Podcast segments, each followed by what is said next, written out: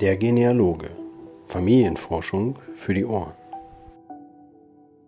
Hallo und herzlich willkommen zum Podcast Nummer 20. Ich bin wieder Timo Kracke, der Gastgeber vom Podcast Der Genealoge. Freut mich, dass ihr diesmal wieder dabei seid. Hab hoffentlich einige spannende Dinge dabei. In dieser 20. Folge geht es um das Thema Genianet, die Website für Genealogen. Sicherlich ist sie dem einen oder anderen schon über den Weg gelaufen.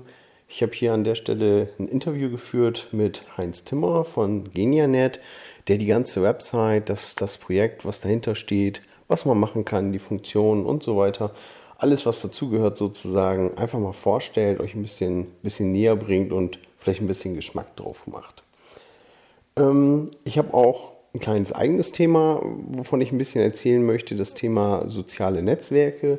Ich habe mich äh, schon, ja, eigentlich beschäftige ich mich schon sehr, sehr lange mit dem Thema. Mir macht es Spaß, ich bin dort gerne unterwegs und ja, möchte einfach ein paar Gedanken, meine privaten eigenen Gedanken zum Thema erzählen, warum ich bei welchem Netzwerk bin und warum ich glaube, dass es eigentlich äh, für jeden Genealogen einen gewissen Mehrwert bieten kann, sich dort einfach auszutauschen. Ja, nicht zu vergessen gibt es natürlich auch diesmal wieder einige News, die ich ja schon im Laufe des Monats schon immer gepostet habe. Habe aber auch wieder diesmal einiges zusammengestellt, so meine kleinen Favoritenlisten, wo ich euch ein paar Kleinigkeiten zu erzählen möchte. Ja, dementsprechend geht es auch gleich weiter mit den News, gefolgt von dem Interview mit Heinz Timmer über das Thema Genianet und danach erzähle ich euch was über die sozialen Netzwerke. Alles klar, viel Spaß dabei!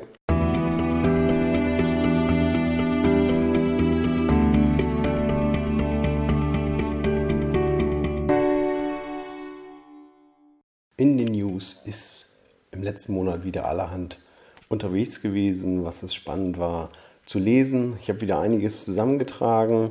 Hier bei mir im Blog ist einiges zu lesen, das meiste natürlich über die sozialen Netzwerke äh, gestreut. Da, da findet ihr auf jeden Fall allerhand oder natürlich zusammengefasst hier im Blog unter den Genealogie-News. Waren einige spannende Themen dabei. Das, was ich hier im Blogpost gleich als erstes erwähnt habe, mein Roman beginnt mit der Schlacht von Waterloo, ist für mich persönlich natürlich ganz interessant. Es geht hier um das äh, Ortsfamilienbuch Habstedt, bei mir hier ganz in der Nähe, an dem habe ich die Aufgabe gehabt, dran mitzuarbeiten, habe da so ein bisschen den technischen Part betreut und war für mich sehr, sehr interessant, diese, diese Geschichte äh, mit den Australiern da, da zu lesen. Schaut auf jeden Fall mal vorbei. Ich fand es sehr, sehr interessant, das zu lesen. Ähm, was ich hier auch mit erwähnen möchte, es gibt wieder einige Neuigkeiten an Digitalisaten bzw. Bildern, die es, die es im Internet verfügbar gibt. Zum Beispiel gibt es ja die Seite mit den 320.000 Luftbildern aus der Schweiz und äh, die 80.000 historischen Videos von British Paid, die auf YouTube komplett frei zur Verfügung stehen. Also eine sehr, sehr große Sammlung an ja, historischem Bildmaterial, die man da durchsurfen kann.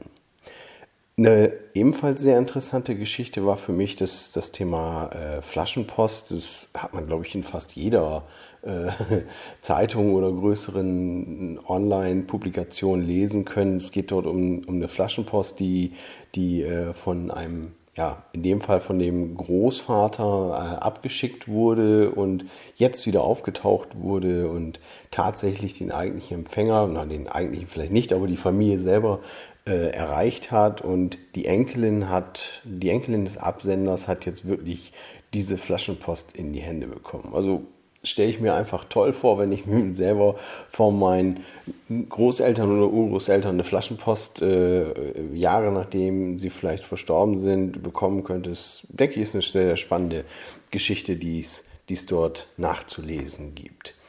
Ja, ansonsten ist sehr, sehr viel zum Thema Krieg. Äh, natürlich haben wir den Jahrestag, dementsprechend häufen sich einfach die Berichterstattungen. Da, da gab es eine ganze Menge, so was im Spiegel oder bei der Zeit erschienen ist. Also da habe ich doch einiges zusammengestellt. Mm, was auch sehr schön war, es gab einen Blogpost äh, beim Pommerschen Greif und zwar geht es um das Thema Ordnung muss sein.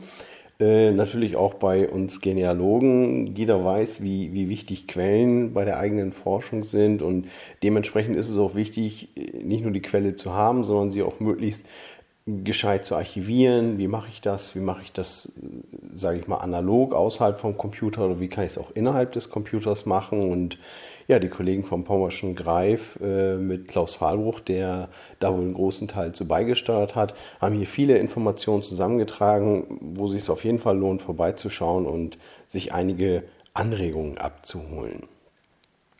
Ja, bleiben eigentlich nur noch zwei Veranstaltungshinweise. Das neunte Regionaltreffen in Brandenburg, das findet Ende Mai statt. Wieder eine kleine Zusammenkunft, wo es um das Thema Technologie und Genealogie geht. Hört sich schon mal spannend an und ich denke für jemanden, für den Potsdam nicht allzu weit weg ist, äh, ist das auf jeden Fall eine Reise wert, wo man mal vorbeischauen kann. Es sind einige genealogische Vereine vor Ort und es ist auch wieder ein kleines Vortragsprogramm eingeplant.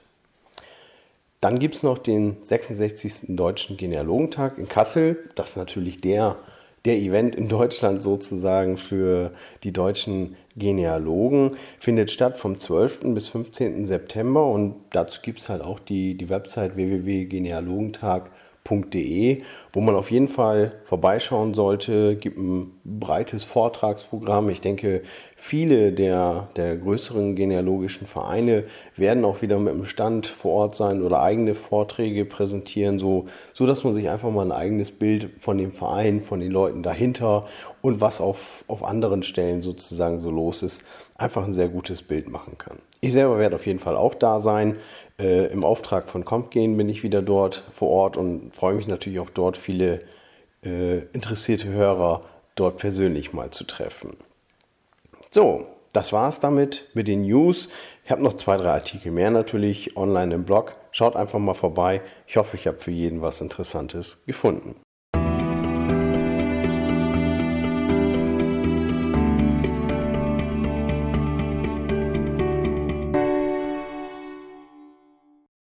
Als nächstes hört ihr jetzt das Interview mit Heinz Timmer von Genianet, eine Vorstellung von Genianet mit allen Funktionen und allem, was dazugehört.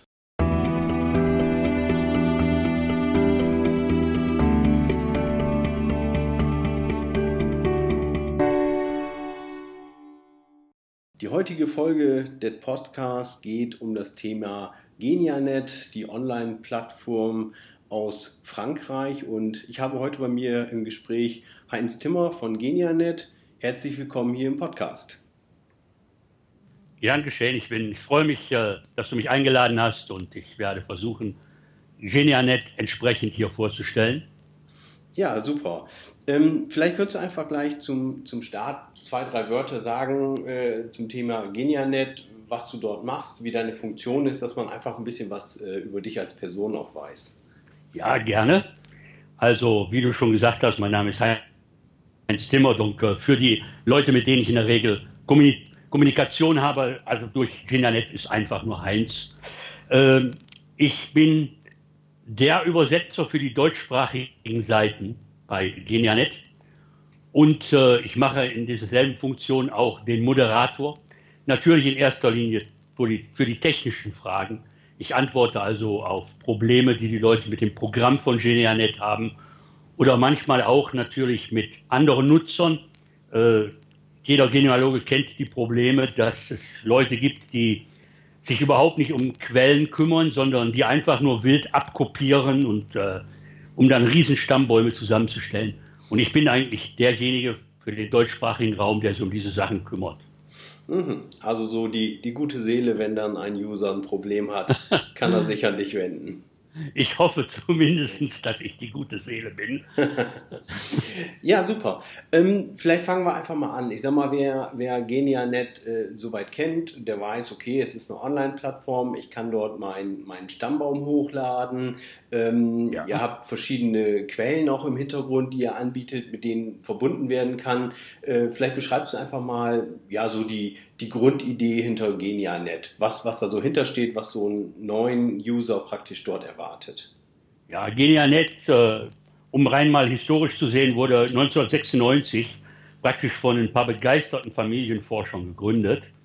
Und die, Idee war von Anfang an praktisch das Teilen, die Nutzung des Internets, indem man Daten einstellt und untereinander austauschen kann. also den Raum äh, für neue Informationen zu finden, einfach zu vergrößern für jeden Familienforscher. Und äh, Genianet ist in diesem Sinne als genealogische Webseite mit dieser Idee des Teilens auch bis heute der Sache so weit treu geblieben, dass es bei Genianet möglich ist, einen unbegrenzt großen Stammbaum kostenlos einzustellen. Also bei uns geht es nicht mit nach 250 Einträgen, dass man dann äh, eine bestimmte Summe jeden Monat bezahlen muss und so weiter. Mhm. Man okay, kann also, ja, man kann kostenlos Genianet wirklich äh, sehr gut nutzen. Mhm. Heißt also, jeder User, der gerne möchte und sich einen Zugang äh, dort anlegt, kann dies kostenlos tun und, und kann dort seine Familie eintragen in, in dem beliebigen Maße, wie man möchte. Ja, genau. Und zwar äh, geht das auf die, beiden, auf die beiden klassischen Arten. Das heißt also einmal mit dem Hochladen einer GETCOM-Datei, wenn jemand seinen Baum äh, auf seinem heimischen Computer zum Beispiel erstellt. Und natürlich auch äh, direkt online das ist für viele Anfänger vielleicht die angenehmere Sache, aber nicht die idealste Sache, um einen Stammbaum zu erstellen. Aber beide Möglichkeiten sind natürlich vorhanden bei Genianet. Mhm. Okay, heißt also, dass ihr auf der Online-Plattform im Endeffekt auch alles das, was, was im Getcom Standard ist, äh, sozusagen abbildet. Also alle Informationsfelder sind natürlich auch dann, dann online vorhanden. Ganz genau. Natürlich wie bei äh, das weißt du und wahrscheinlich jeder äh, erfahrene Genealoge mit der Internetgenealogie weiß natürlich, dass dieser Standard von den Mormonen heute nicht mehr vollständig äh, ausreichend ist. Haben, deshalb haben praktisch alle genealogischen Programme ja auch zusätzliche äh, Erweiterungen.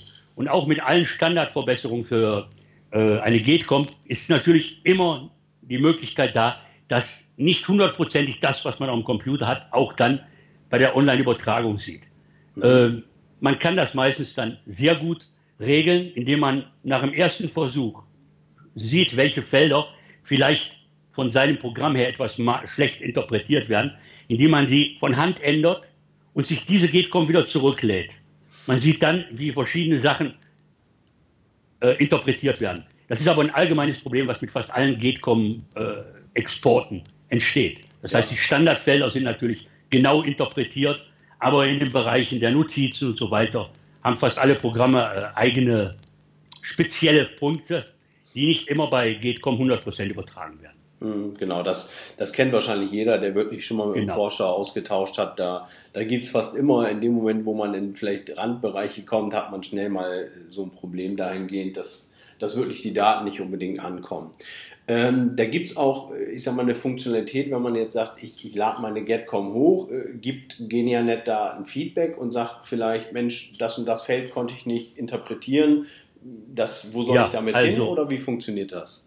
Ja, Timo. Äh, natürlich nach dem Hochladen wird der Baum indiziert äh, auf Genianet und auf unseren Datenbanken. Und dabei wird natürlich sofort getestet, ob das, äh, ob das überhaupt funktionell klappt zum Beispiel, ob nicht eine Schleife drinnen steht, dass man ein, ein Vorfahren äh, als sein eigenes Kind deklariert hat und äh, im Extremfall, ja. ja. Ich meine, solche Fehler werden dann schon angezeigt und auch genauso zum Beispiel, wenn äh, Ortsbestimmungen nicht erkannt werden, weil heute bei Genianet natürlich auch wie bei vielen Programmen äh, mit mittels Google Maps oder OpenStreet äh, Maps werden also auch die Standorte, die man eingibt für seinen Bereich, werden dann auch angegeben. Das ist natürlich so, viele Leute, die noch nicht sehr erfahren sind, machen den Fehler, äh, zum Beispiel mit einer oberschlesischen Ortsbezeichnung, die sie eingeben, die wird natürlich nicht mehr gefunden von diesen mhm. Diensten. Und solche Fehler werden dann angezeigt. Und äh, ich persönlich empfehle für solche Fälle allgemein den Nutzern, einfach nur diese äh, Adresse, zum Beispiel den aktuellen Namen über Wikipedia, äh, Wiki zu suchen und dann zum Beispiel in Google Maps einzugeben. Man bekommt so eine automatisch exakte Angabe, die auch später im Programm einwandfrei erkannt Mhm, richtig. Wobei es da sicherlich äh, gerade äh, unter dem Aspekt, dass ich ja nun gerade in Salt Lake City war und gerade um die, die Ortsverwaltung genealogisches Ortsverzeichnis gerade vorgestellt habe, denke ich, mhm. ist gerade das Thema äh, Ortsverwaltung schon ein wichtiges Thema und ich kann mir, oder ich persönlich habe es auch schon gehabt in meiner Familienforschung, dass es da natürlich auch gewisse Ansprüche gibt. Zum Beispiel gerade, wenn du das Thema Schlesien ansprichst und äh, mhm. ich habe einen Verwandten, der sagt, Mensch, ich bin dann und dann dort geboren. Äh, der, der möchte auch in seinem Stammbaum eigentlich drin stehen haben, dass das ein deutscher Ort seiner Zeit gewesen ist und, und möchte nicht unbedingt die aktuelle, die ja vielleicht jetzt gültige polnische Ortsbezeichnung dort stehen ja. haben. Ne? Ja, ja, nur, ich meine, äh, da gibt es vielleicht Möglichkeiten, das zu regeln. Also ich hier bei, zu meinem eigenen Stammbaum bei Genianet regel das so, dass ich hinter die aktuelle Ortsbezeichnung den Ort in Klammern nochmal mit der originalen deutschen Bezeichnung eintrage. Mhm. Ja, richtig. Und denke, die in Klammern gesetzte Bezeichnung wird überall mit angezeigt, aber nicht von äh, Google Maps zum Beispiel registriert, nicht benutzt um zur Ortsfindung. Das Ach. heißt also, äh, ein Nutzer bekommt dann auf seinem Stammbaum den Ort an der richtigen Stelle angezeigt und jemand, der den Baum ansieht und mit dem er sich austauscht, sieht auch den original deutschen Namen. Mhm. Das ist meine persönliche Form, in der ich das bei äh, Genianet so regle. Ja. Mhm, okay. Gut, ich denke, da, da gibt es auch einfach zu viele Ansatzpunkte, als dass man sagen kann, das ist der richtige Weg. Da, da denke ich, hat jeder eine gewisse eigene Auffassung, wie man es machen genau. möchte. Ähm, vielleicht ein ganz, ganz wichtiger Punkt, äh, wenn man sagt, ich lade meine eigene Familienforschung hoch, äh, dann hat man im Normalfall vielleicht auf sich seine Kinder oder Enkelkinder schon in der Getcom-Datei enthalten. Ähm, wie ist das mit dem Thema Datenschutz? Muss ich vor dem Upload einer Datei darauf achten? Heißt das, ich die Person ausklammer oder gibt, gibt es gewisse Schutzmechanismen, die Genialnet automatisch setzt? Danke für diese sehr gute Frage, Timo, denn das ist ja ein Thema, was wirklich jeden interessiert. Äh, Genialnet hat natürlich auch dazu eine Einstellungsmöglichkeit. Äh, das heißt, wir können die Bäume einstellen in der Form von öffentlich, das heißt, der ganze Baum wird dargestellt. Eigentlich nicht sehr empfehlenswert. Mhm. Und dann kann man natürlich auch praktisch alle lebenden Personen unterdrücken. In der Regel beim halböffentlichen Baum werden vom Eingabedatum her die lebenden Personen alle unterdrückt. Die werden nur mit Namen und Vornamen dargestellt. Mhm. Keine Angaben zur Geburtszeit und so weiter. Und äh, das ist bei der halböffentlichen. Und bei, man kann auch den Baum privat stellen. Im Privat werden keinerlei lebenden Personen angezeigt für den Besucher. Okay, es ist also nur, nur der, der Inhaber praktisch kann diese Daten. Ganz genau. Oder das ist natürlich die Möglichkeit. Ähm, man findet zum Beispiel auf einem Stammbaum äh, seinen eigenen Namen wieder mit Personen, die wahrscheinlich in, seiner, in der eigenen Vorfahrenslinie sind mhm. und möchte natürlich mehr wissen, Näheres wissen. In dem Falle kann man mit einem Klick Kontakt aufnehmen mit dem Eigentümer dieses Baums und der kann dann natürlich auch andere Zugangsrechte erteilen. Er kann zum Beispiel jemanden äh, Zugangsrecht als äh, Gast erteilen. Eine Gastzugangsrecht bedeutet, dass diese Person dann, wenn ich jetzt zum Beispiel von dir als Gast eingeladen würde, könnte ich auf deinem Baum auch äh, deine Kinder sehen und so weiter. Ich würde die Fotos sehen, ich würde die Geburtsdaten sehen. Ich kann natürlich in keiner Weise in deinen Baum eingreifen. Mhm. Man kann auch mit Vorsicht zu genießen, einem anderen Nutzer Administratorrechte zu, äh, zugestehen. Das wäre vielleicht bei einem nahen Verwandten möglich, der parallel eine Forschung betreibt. In dem Falle hat auch der andere die Möglichkeiten, im Baum äh, Bearbeitung vorzunehmen. Wie gesagt, mit Vorsicht zu genießen. Ja, wie, wie ist das, wenn, wenn jetzt jemand anderes äh, in meinem, mal angenommen, ich mit meiner Schwester, Cousin, wie auch immer, äh, teilen wir uns einen Stammbaum, den wir dort bearbeiten, vielleicht an der Stelle und jemand trägt irgendwas ein, gibt es da eine gewisse Änderungshistorie, dass ich zum Beispiel sagen könnte, Mensch, nach äh, Zeitraum XY fällt mir auf, da ist irgendwas nicht Konsistenz, habe ich irgendwie die Möglichkeit zu sehen, dass es äh, der andere Benutzer halt gerade geändert hat oder ist es, wenn es geändert ist, für immer in den Status geändert? Nein, es gibt äh, die sogenannte Datenrettung. Die Datenrettung ist natürlich nur für den letzten Baum für einen kostenlo bei der kostenlosen Verwendung mhm. und er bezieht sich über viele Bäume bei der, äh, beim Abonnement im Club Privileg. Das heißt, die letzte hochgeladene GETCOM-Datei als Originaldatei kann jederzeit zurückgeladen werden. Mhm. Das ist natürlich eine, eine Sicherheits, praktische Sicherungskopie.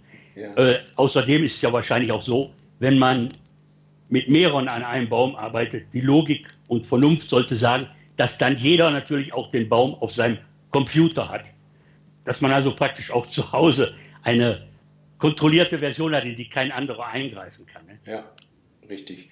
Selbst Aber natürlich Datensicherung ist vorgesehen und äh, ist machbar bei GNR. Ja. Ähm, eine Frage habe ich nochmal zu dem Thema. Wir haben eben das Thema Datenschutz schon kurz gehabt und du hattest ja natürlich, man kann alles so einstellen. Äh, wenn die Person als lebend erkannt wird, wird sie halt ausgeblendet bei dem äh, Teil privaten oder Teil gedeckten, Teil öffentlichen genau. äh. Teil unterdrückt heißt das hier. Ähm, ich könnte jetzt ja auch zum Beispiel das so haben, dass man sagt, Mensch, ich weiß, da ist die und die Tante und ich trage jetzt mal nur den den Namen und vielleicht den Ort und auch noch weitere Infos ein, mhm. habe aber gar kein äh, Geburtsdatum von der. Habe ich auch äh, die Möglichkeit, sie dann händisch als, als privat in irgendeiner Form zu markieren? Ja, und zwar in der Form, wo man zum Beispiel äh, ein, die Sicherung, also die, äh, die, die, dieses Datenschutz einstellen kann. Man kann dort unter verschiedenen äh, Kartenreitern auch einen auswählen, der erweiterte Optionen gibt, indem man Personen gezielt unterdrücken kann. Das heißt also, man kann jemanden aus, dem, aus der Sichtbarkeit herausholen. Die muss dann einzeln eingegeben werden. In der Regel, äh, wenn man die ersten Buchstaben eintippt, zeigt GNRNet eine Liste, in der man dann auswählen kann, welche Person man äh, vollständig unterdrücken möchte. Mhm. Okay. Die müsste dann in einer Liste eingeführt werden und bleibt dann aber auch bei jedem Update automatisch äh, unterdrückt. Ne? So, um sie wieder sichtbar zu machen, machen, muss man auch sie dann wieder persönlich aus dieser Liste heraus. Ja, okay. Ähm, wenn ich mir jetzt vorstelle, ich, ich lade meinen Baum dort hoch, möchte den vielleicht mit jemandem teilen und sage, Mensch, ich, ich hätte gerne vielleicht ein ganz individuelles Aussehen von meinem Stammbaum. Äh, Gibt es da irgendwo Möglichkeiten? Ich denke, man, man kann zum einen natürlich wahrscheinlich Informationen zu den Personen wie Bilder, Video oder ähnliches hochladen, aber jetzt auch generell vom, vom Aussehen meiner Stammbaumseite. Ja, und zwar äh, ist das möglich. Dazu kann der Stammbaumhintergrund gewählt werden und auch die Anordnung des Stammbaums. Und zwar ist das so geregelt, dass in einem Menü in kleinen äh, Symbolen verschiedene Baumformen dargestellt sind. Und wenn man dann mit seiner Maus darüber fährt, wird angezeigt, wie der Baum anschließend aussieht. Natürlich, äh, um es wirklich zu sehen, muss man es dann auch mal machen. Äh, und man kann dann seine Form wählen, die einem am, persönlich am besten zuspricht. Man kann dann auch die Hintergrundfarben entsprechend anpassen und ändern. Und für Mitglieder im Club Privileg gibt es dann noch eine zusätzliche Möglichkeit, auf der Startseite des Stammbaums zum Beispiel eine kleine Diashow mit fünf Fotos zu machen, die dann so eine nach dem anderen äh, durchlaufen. Und man kann auch eine persönliche äh, Kopfleiste kreieren und diese äh, in den Stammbaum einladen. Mhm. Also die Möglichkeiten sind da und äh, auch bestimmt nicht schlecht. nee, sicherlich. Gerade wenn man da ein bisschen was Individuelles beibringen kann, das ist ja schon immer ganz gut. Ähm, du hast jetzt schon zwei, dreimal diesen Club Privileg angesprochen. Ähm, ja. was, was genau verbirgt sich dahinter, beziehungsweise was, was ist denn der Vorteil gegenüber einem, der, der vielleicht sagt, nee, ich bin ein freies Mitglied? Mhm um ganz ehrlich zu sein, ich bin der Meinung, wenn man anfängt mit der Genealogie, ist wahrscheinlich die kostenlose Version die ideale. Mhm. Wenn man natürlich eine gewisse Zeit die Familienforschung betrieben hat und der Stammbaum größer wird, dann wird natürlich auch die Suche und die verschiedenen Suchkriterien werden erheblich stärker ausgeweitet. Mhm. Und äh, je mehr Personen man in seinem Stammbaum hat, automatisch wird die Anzahl der, äh, der Resultate auch expansiv größer. Also die Suche, die wird schwierig. Und da wird dann die Clubmitgliedschaft sehr, sehr interessant, denn sie ermöglicht eine viel feinere Einstellung der Suchkriterien. Während die normale Suche sich praktisch auf den Namen beschränkt, äh, kann beim Club Privileg alles Mögliche einzeln eingestellt werden. Man kann äh, den Ehepartner mit angeben, man kann Vornamen ein- und ausschließen, man kann Berufe mit einschließen. Äh, eine enorme Anzahl von verschiedenen Suchkriterien, die äh, hilfreich sind. Vor allen Dingen bei dieser Art der Suche, die sich dann die Suche nach Individuen, Individuum nennt, mhm. äh, ist es sehr praktisch. Man Commons fängt ein, ein, ganz einfach an. Das heißt, so ähnlich wie der allgemeine kostenlose Nutzer, der praktisch nach Namen sucht. Man findet dann eine erhebliche Anzahl von Namen und kann dann jedes Mal ein Suchkriterium dazu schließen und somit die Suche immer feiner einschließen, bis man dann seine gesuchte Person findet. Das ist der wahrscheinlich entscheidende Vorteil. Ein anderer Vorteil, den man nicht vergessen sollte, da Genianet ja auch die Möglichkeit bietet, seit einiger Zeit äh, Medien zu jeder Person einzuschließen. Also nicht mehr normal, das sagt ja wahrscheinlich jeder Club, dass man äh, ein Bild, ein Foto der Person einschließen kann vom, äh, auf der Personenseite. Mhm. Aber jetzt kann zu jeder Person auch noch Familienfotos können angeschlossen werden, kleine Videoclips der Familie oder auch Dokumente, die einfach noch zu jung sind, um sie öffentlich aufzuzeigen. Und äh, in diesen Medien ist es so, die Anzahl oder die, die Größe der Datei insgesamt für seinen Stammbaum liegt bei 250 Megabytes für den kostenlosen Stammbaum und bei 2 Gigabytes für die Mitglieder im Club Privileg. Aha. Ein anderer, vielleicht nicht so sehr entscheidender Punkt, aber sehr gut verständlich und für einen intensiven Nutzer schon interessant ist natürlich im Club Privileg auch, dass keine Werbung auf, den, auf der Seite ist. Die Werbung auf den kostenlosen Seiten ist nötig, um die Serverkapazität und so weiter auch zu finanzieren. Mhm. Und im Clubprivileg ist das auch eingeschlossen und gratis. Äh, dazu kommt noch, dass verschiedene, man kann ja auch Dokumente suchen, auch der kostenlose Nutzer. Aber äh, ja, bestimmte Sachen sind auch nicht kostenlos. Sie sind nur für Clubmitglieder vorgesehen in der Suche. Ah ja. Und sind entsprechend angezeigt. Ja, du hast jetzt schon ein bisschen über die Suche erzählt. Die, diese Suche, wo, wo genau sucht die? Durchsucht die das Internet? Durchsucht die fremde Datenbanken oder nur eure Datenbanken oder Mitgliederdatenbanken? Was, was, was steckt da alles so dahinter?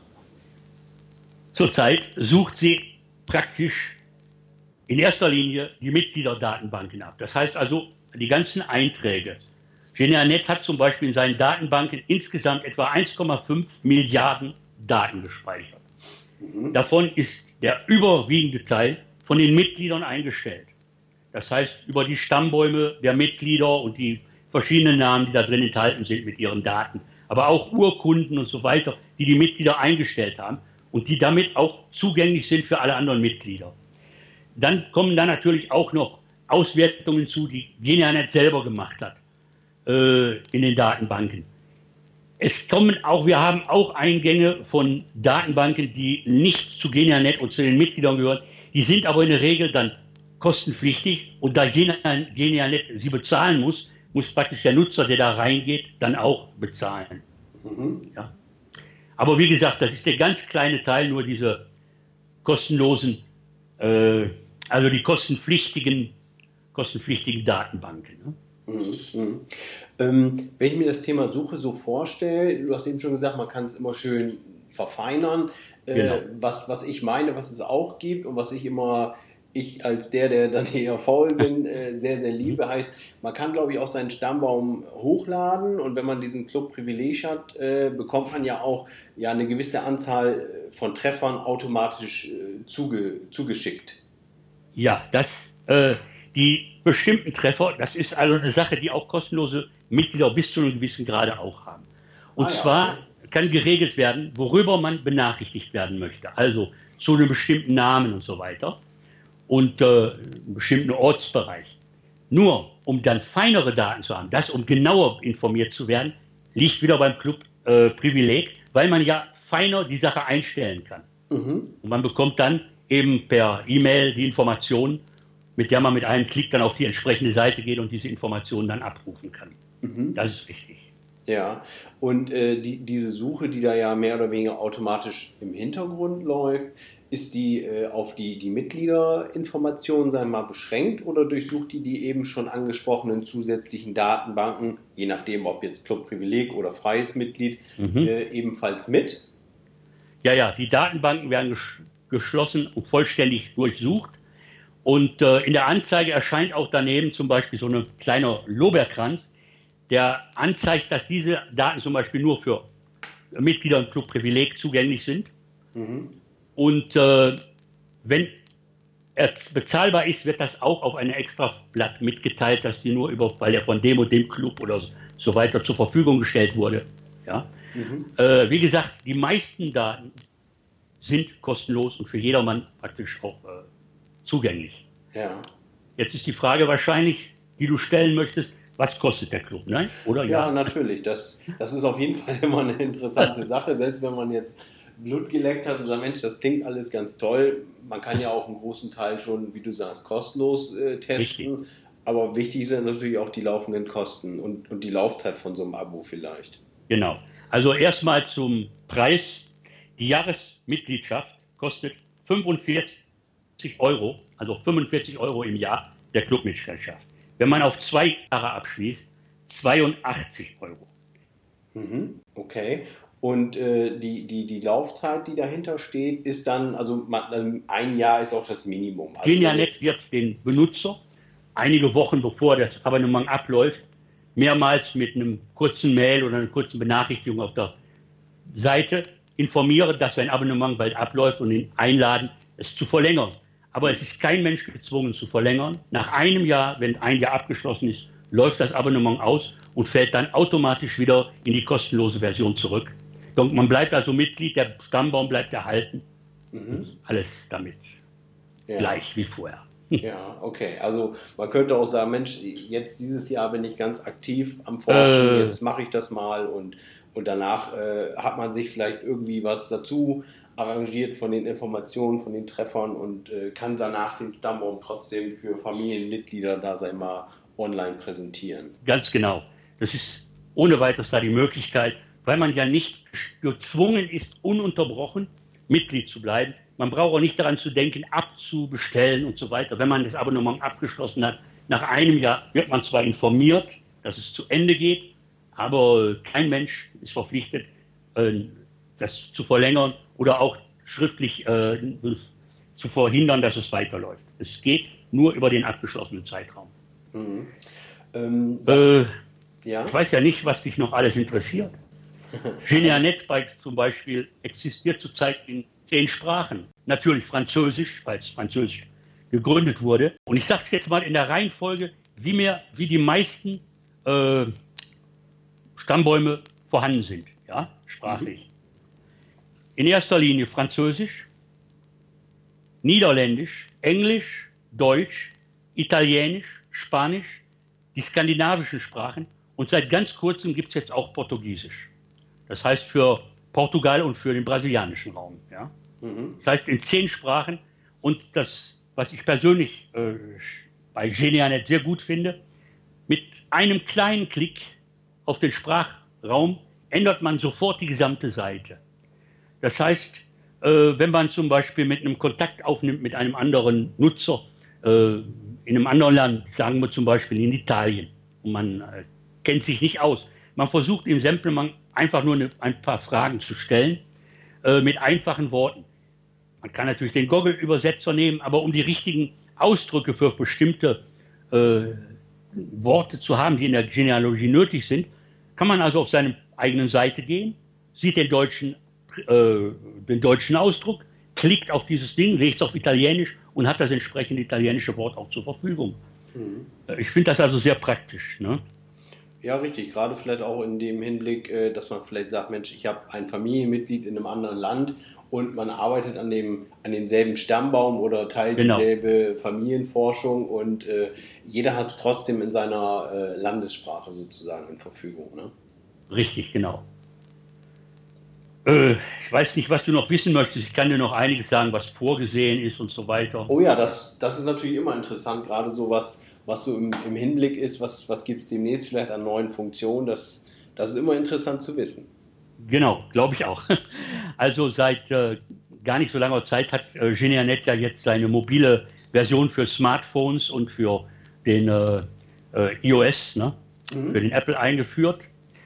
Und äh, diese neue Oberfläche, die einen ganz großen Zuspruch fand bei den Nutzern, wird wahrscheinlich im Laufe des Sommers auch so mit einer Oberfläche ausgestattet, dass man dann auch von da aus seinen Baum bearbeiten kann und der sich dann auch wieder synchronisiert mit seinem Stammbaum auf dem Computer oder auch für jüngere Leute, die heute gar nicht mehr alle so sehr Computer sind, die können auch dann ihren Stammbaum direkt über diese App äh, anfangen herzustellen.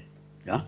Mhm. Äh, das ist für den Sommer vorgesehen und ich finde, das ist interessant, dass man seinen Baum, Stammbaum dann praktisch direkt auf dem Smartphone erstellen kann, ohne den Umweg über den Computer. Ne? Ja, richtig. Man hat immer alles dabei und, und genau. wirklich komplett flexibel nur richtig. über das Smartphone. Ne? Mhm. Und äh, es ist übrigens auch so, jetzt schon praktisch, wenn man äh, zum Beispiel in einem Archiv suchen geht und so weiter. Selbst äh, wenn man zu Hause noch auf seinem Smartphone oder seinem äh, äh, iOS den, äh, den Baum abgeleitet hat, dann kann man ihn auch offline benutzen, kann also dann im Archiv auch seinen Baum jederzeit nachgucken. Das ist jetzt schon möglich, sehr gut. Mhm. Und was auch vorgesehen ist, auch im Laufe des Sommers, dass man Fotos direkt von seinem Smartphone auf den Baum übertragen kann. Das heißt also, äh, zum Beispiel, man liegt vor dem Familiengrab und wie, wie verschwinden ja heute auch äh, alles Platzmangel.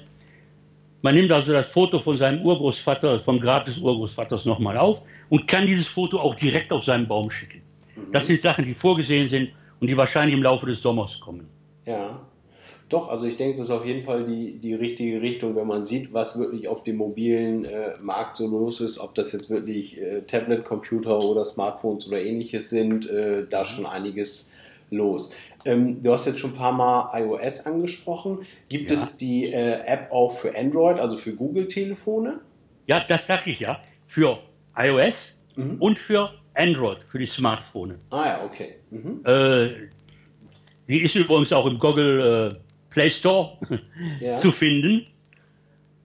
Und äh, also sie hat sehr großen Zuspruch gefunden bei den Nutzern.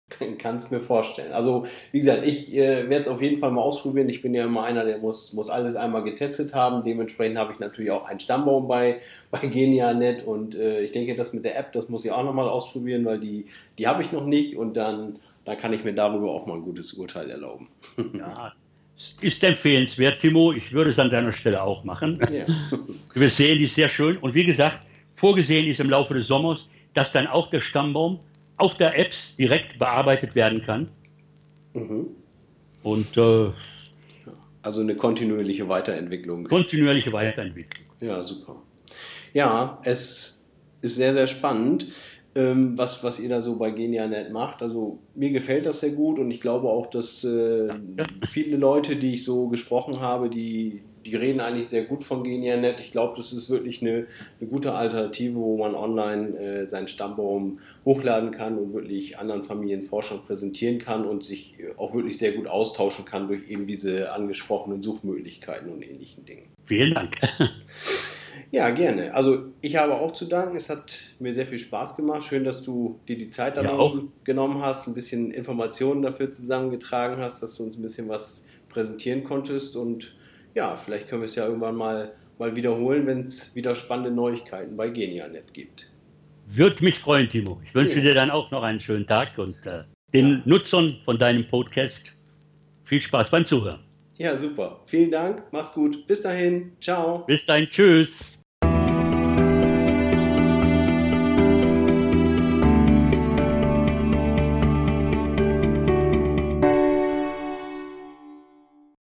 Soziale Netzwerke für Genealogen. Den Titel habe ich mir ausgesucht. Okay, dann fangen wir damit an. Ich habe in der letzten Zeit viel über das Thema soziale Netzwerke nachgedacht. Der eine oder andere, der mich kennt, weiß, dass ich eigentlich überall vertreten bin. Ich habe überall irgendwo einen Account, ich poste hier und dort mal was bin auch jemand, der immer gerne alles Neue ausprobiert und hier mal schaut, da mal schaut und ich muss einfach alles mal getestet haben. Ähm, bei dem Ansatz soziale Netzwerke für Genealogen, denke ich, mm, guckt der eine oder andere vielleicht noch sehr, sehr skeptisch. Dann gibt es wieder einige andere, die sagen, aber natürlich, genau da, da passiert heute was und das ist eine tolle Ergänzung. Vielleicht muss man dazu vorweg sagen, ähm, natürlich kann ein soziales Netzwerk für den klassischen Genealogen äh, bei der eigentlichen Familienforschung, einer Forschung im Archiv oder ähnlichen Dingen äh, keine wirkliche äh, Austausch oder äh, ähnliches in der Art sein, sondern es kann einfach nur eine reine Ergänzung sein. Es gibt ja eine Vielzahl von, von sozialen Netzwerken. Den meisten wird wahrscheinlich als erstes dann Facebook einfallen und sagen, ja, okay, da, da kenne ich viele, da sind viele. Äh, ich habe aber auch Angst um meine Sachen. Ich möchte eigentlich gar nicht hin. Es gibt aber nebenher noch sehr viele andere, wie vielleicht Twitter, was auch viele noch kennen, oder Google Plus. Dann gibt es aber noch Pinterest oder Instagram, die sich Richtung äh, Fotoecke, wie zum Beispiel auch Flickr, äh, einsortieren lassen. Heißt, wo, wo das Teilen von Inhalten sich wirklich auf, auf das Bild selber bezieht. Ähm, wo es wirklich für jeden Anspruch etwas gibt, wo man sich austauschen möchte. Mm, wenn wir den Aspekt nochmal aufgreifen und das Thema äh, Genealogen und soziale Netzwerke, fragt vielleicht der eine oder andere, ja Mensch, interessiert mich, aber ich möchte gar nicht unbedingt auf diese sozialen Netzwerke. Gibt es auf jeden Fall ja die Option, Facebook mal anzutesten. Also ich persönlich glaube, man muss dann nicht unbedingt scheu sein, das mal zu testen, ähm, denn im ersten Moment kann man ja noch relativ anonym dort unterwegs sein. Heißt, man registriert sich äh, vielleicht mit einer Zweit-E-Mail-Adresse oder ähnlichen, guckt mal, was da los ist und ähm, stellt dann wahrscheinlich auch relativ schnell fest, es wird keiner gezwungen, seine persönlichen Dinge preiszugeben, äh, sondern jeder ist seines eigenen Glückes Schmied, hätte ich was gesagt. Und jeder darf seine eigenen Inhalte so definieren, wie man das denn selber gerne möchte. Heißt, äh, wenn ich viel von mir preisgeben möchte, kann ich das tun. Ich kann es aber auch in gewissen kleineren Kreisen eingrenzen. Dafür ist es einfach wichtig, sich so ein bisschen damit auseinanderzusetzen. Ähm, gerade zum Thema äh, Facebook gab es zum Beispiel in der ich glaube, in der vorletzten Computergenealogie vom Verein für Computergenealogie gab es äh, ein, ein Heft, wo es einen interessanten Beitrag dazu gab, wenn man gerne mal bei Facebook äh, schnuppern möchte, wie man das anstellen kann, was für Einstellungen man machen sollte, um gewisse Datenschutzbedürfnisse, äh, ja, die man vielleicht selber hat, dort äh, unterzubringen. Was für mich aber einfach ganz wichtig ist für das Hobby Genealogie, ist es ja relativ egal, welches Netzwerk wir jetzt als erstes äh, uns vielleicht direkt anschauen oder interessant finden. Ähm, da hat ja jeder so seine, seine Vorzüge oder äh, Bindungen. Also ich, ich kenne viele, die sagen, nein, Google Plus ist für mich das Netzwerk, wo ich auf jeden Fall hin möchte. Das finde ich viel, viel interessanter.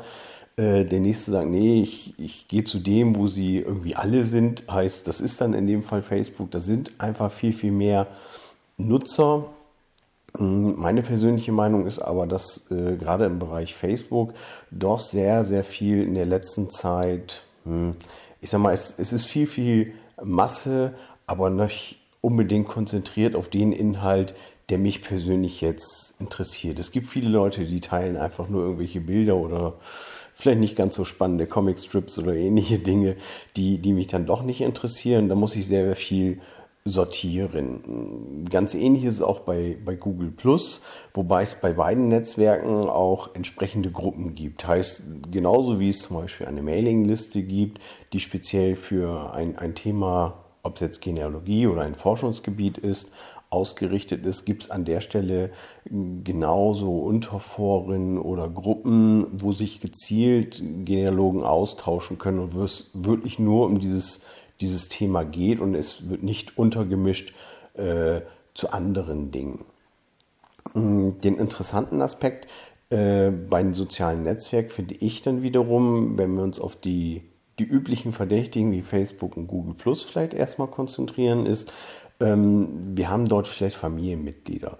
Äh, es, bei mir zum Beispiel in der Familie ist es so, es gibt den einen Familienforscher, das bin halt ich, und alle anderen sind nicht intensiv dabei, sondern interessiert es nur mal so, wenn ich ein Ergebnis vorstelle oder ähnliche Dinge.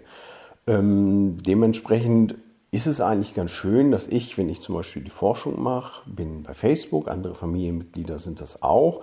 Und ich habe zum Beispiel eine interessante Neuigkeit äh, erlebt, erforscht, äh, von einem anderen Forscher bekommen, wie auch immer. habe ich praktisch über die sozialen Netzwerke gleich die Möglichkeit, das allen mitzuteilen. Heißt, äh, ich schreibe vielleicht einen Post in meinem privaten Blog und veröffentliche diesen Link zu diesem Beitrag dann einfach auf meiner Facebook-Seite, kann dort äh, gezielt noch Familienmitglieder darauf hinweisen und sagen, Mensch, da ist das was Neues und jeder, der das in seinem sogenannten Newsstream liest, äh, kann darauf dann zugreifen und, und schaut vielleicht im Blogpost vorbei und, und freut sich, was es dort Neues zu lesen gibt.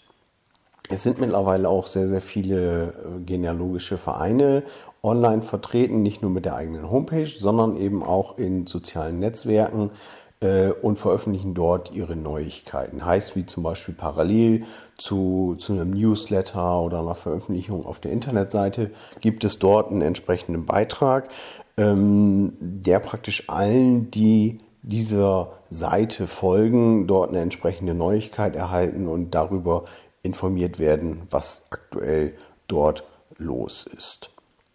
Also eine wirklich äh, gute Ergänzung zu den, zu den klassischen Dingen, die man kennt, ein E-Mail-Newsletter oder öfter mal auf der Internetseite vorbeischauen, ist das, denke ich, schon, schon eine gute Geschichte.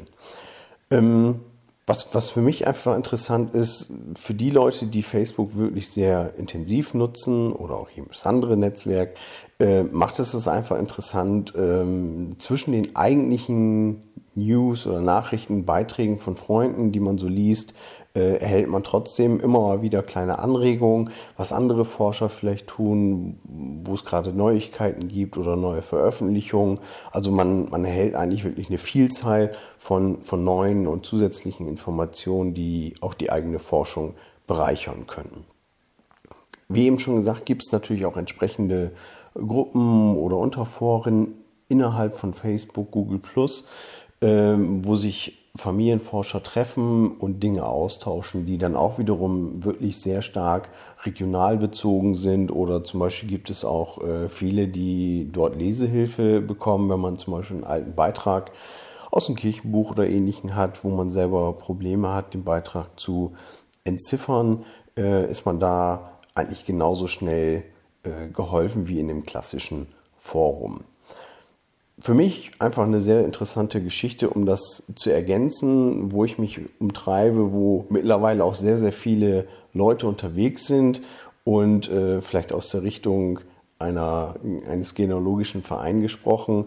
Dort sind auch viele Leute, die die jüngere Generation, wo ich mich hoffentlich noch dazu zählen darf, äh, die sich hier, hier rumtreibt und, und ähm, sage ich mal, aktiv ist und das, das Thema äh, Familienforschung hier vielleicht so am Rande äh, immer intensiver kennenlernen und ich denke auch ein gutes Medium, um, um sich selber darzustellen und zu sagen, Mensch, guck mal, wir sind hier ein Verein, wir, wir machen tolle Dinge, hier kann man viel über uns lernen und ich denke, das ist schon sehr hilfreich, wenn man dort aktuell vertreten ist. Mm, wie ich bereits sagte, bin ich eigentlich die letzten Jahre doch sehr, sehr Facebook äh, getrieben, sodass ich da doch sehr, sehr aktiv war, weil wirklich viele Familienmitglieder, Freunde, Bekannte äh, dort auch unterwegs waren. Ähm, seit kurzem hat dann doch wieder Twitter mein, mein Hauptfavoritengebiet äh, zurückerobert. Ähm, ich habe vor ah, bestimmt fünf, sechs Jahren äh, habe ich schon mal relativ intensiv äh, Twitter genutzt und auch wesentlich mehr als, als Facebook zu dieser Zeit.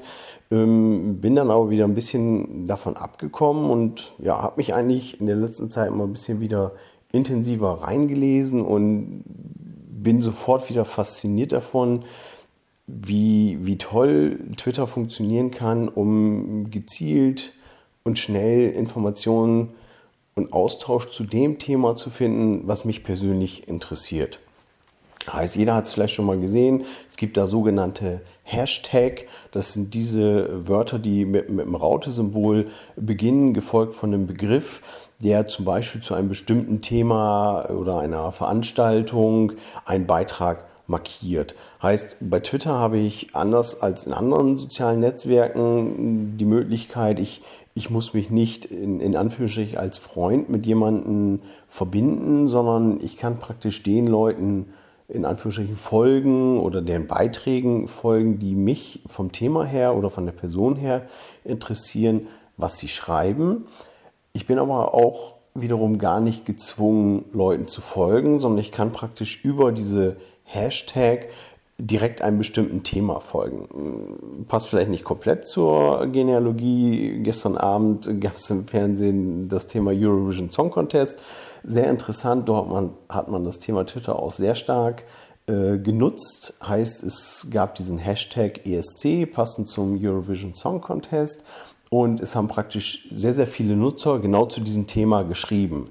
Heißt, ich konnte diesem Hashtag folgen und habe über diesen Hashtag eine Vielzahl von Informationen äh, parallel zur Sendung erhalten. Heißt, da haben sich Leute darüber unterhalten, wie gut sie verschiedene Gruppen fanden oder was man vielleicht machen könnte, Erweiterungen. Und so kommt man doch mit sehr vielen Personen in Kontakt und hat einfach sehr, sehr viele Anregungen, Neuigkeiten äh, von seinem Thema, was einen persönlich interessiert, ob es das Thema Genealogie ist, Ahnenforschung, Technologie. Es gibt eigentlich zu jedem Interessengebiet gibt es dort ein, spezielle Themen oder immer wieder Veranstaltungen, wo man vielleicht selber nicht hingehen kann, wo viele Leute sind, die über das Thema bei Twitter was schreiben. So kann man wirklich offen im Laufenden bleiben, sieht Bilder von, von Veranstaltungen oder ähnlichen Dingen. Also man ist wirklich sehr, sehr schnell äh, informiert und bekommt immer alles eigentlich direkt mit, was so äh, direkt um den Globus herum passiert. Ich habe zum Beispiel auch eine sehr schöne Sache gehabt. Es gab vor äh, einigen Tagen in Kanada eine genealogische Veranstaltung, die, äh, über die ich eigentlich nur über Twitter erfahren habe. Heißt, es gab da äh, einen Hashtag von dieser Veranstaltung, die ich dann gefolgt habe. Und kurze Zeit später stellte sich heraus, dass es äh, zum Beispiel bei Google Plus ein, ein Livestream von einer Podiumsdiskussion gab. Ähm, heißt, diese Podiumsdiskussion wurde über diesen Google Hangout, also die äh, Live-Video-Chat-Möglichkeit über Google, ähm, live gestreamt ins Internet und jeder konnte zuschauen und äh, dort Fragen stellen. Heißt, alle Nutzer weltweit haben praktisch ein Live-Bild von dieser Veranstaltung gehabt und konnten mit einem bestimmten Hashtag auch Fragen ans Podium richten, so dass ich praktisch bequem auf meiner Couch hier in Deutschland sitzen konnte, eine Frage via Twitter senden konnte, die dann später in dieser Podiumsdiskussion äh, beantwortet wurde und direkt auf meine Frage eingegangen wurde. Also wirklich eine, eine Live-Interaktion mit, mit Personen, die wirklich sehr, sehr weit entfernt sind. Und davon gibt es wirklich am, am laufenden Band spannende Dinge, äh, wo man auf jeden Fall folgen sollte, was es an spannenden Neuigkeiten gibt. Ich kann es eigentlich nur jedem empfehlen, welches Netzwerk es auch immer äh, werden sollte, denen auf jeden Fall eine Chance zu geben und sagen, Mensch, vielleicht ist es einfach eine interessante Erweiterung zu meinem, meiner täglichen Kommunikation mit anderen Forschern, die ich sonst vielleicht nur über Mailingliste oder ganz klassisch nur übers Telefon oder ähnlichen habe. Ich glaube, dass man hier sehr, sehr viele Neuigkeiten erfährt, spannende Dinge, die, die man sonst vielleicht gar nicht direkt mitbekommen hätte. Ich selber twitter aktuell unter zwei Namen. Das ist einmal der Genealoge und der andere ist Genkracke. Das ist sozusagen mein, mein privater Nutzername, wo ich auch alles Mögliche zum Thema Familienforschung, Genealogie, Twitter oder schreibe, was ich so gerade mache, ob ich mal wieder an einem Podcast bastel oder anderweitig aktiv bin. Also sehr, sehr spannend. Da dürft ihr mir gerne folgen oder mir auch mal eine Nachricht schreiben. Ich bin auch gerne dafür offen für Kommentare zu dem Thema, wie ihr das seht. Äh, nutzt ihr soziale Netzwerke oder denkt ihr eher, nein, das, das hilft mir an dieser Stelle nicht oder nutzt es nur vielleicht privat? freue mich da auf jeden Fall über ein Feedback, wie ihr das Thema seht. Okay, jetzt habe ich auch schon einen trockenen Mund von der ganzen Reederei. Ich danke, dass ihr dabei geblieben seid und hoffe, ich treffe euch in dem einen oder anderen Netzwerk demnächst mal wieder.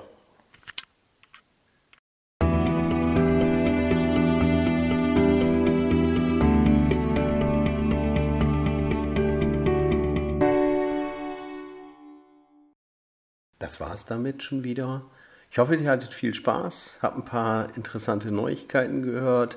Schaut mal bei Genianet vorbei oder ein bisschen Twitter, ein bisschen Facebook, Google Plus, was euch am meisten Spaß macht. Würde mich freuen, wenn ihr wieder ein bisschen was mitgenommen habt. Und ja, wie immer freue ich mich über Informationen von euch, eine kleine E-Mail oder einen Beitrag in irgendwelchen sozialen Netzwerken, ein kleines Feedback, was euch interessiert, was ich vielleicht als nächstes Mal machen soll, ob es interessante Interviewgäste gibt, eine kleine Empfehlung oder vielleicht euch selber empfehlen. Freut mich alles, immer was von euch zu hören. Macht's gut, bis zum nächsten Mal. Ciao, ciao.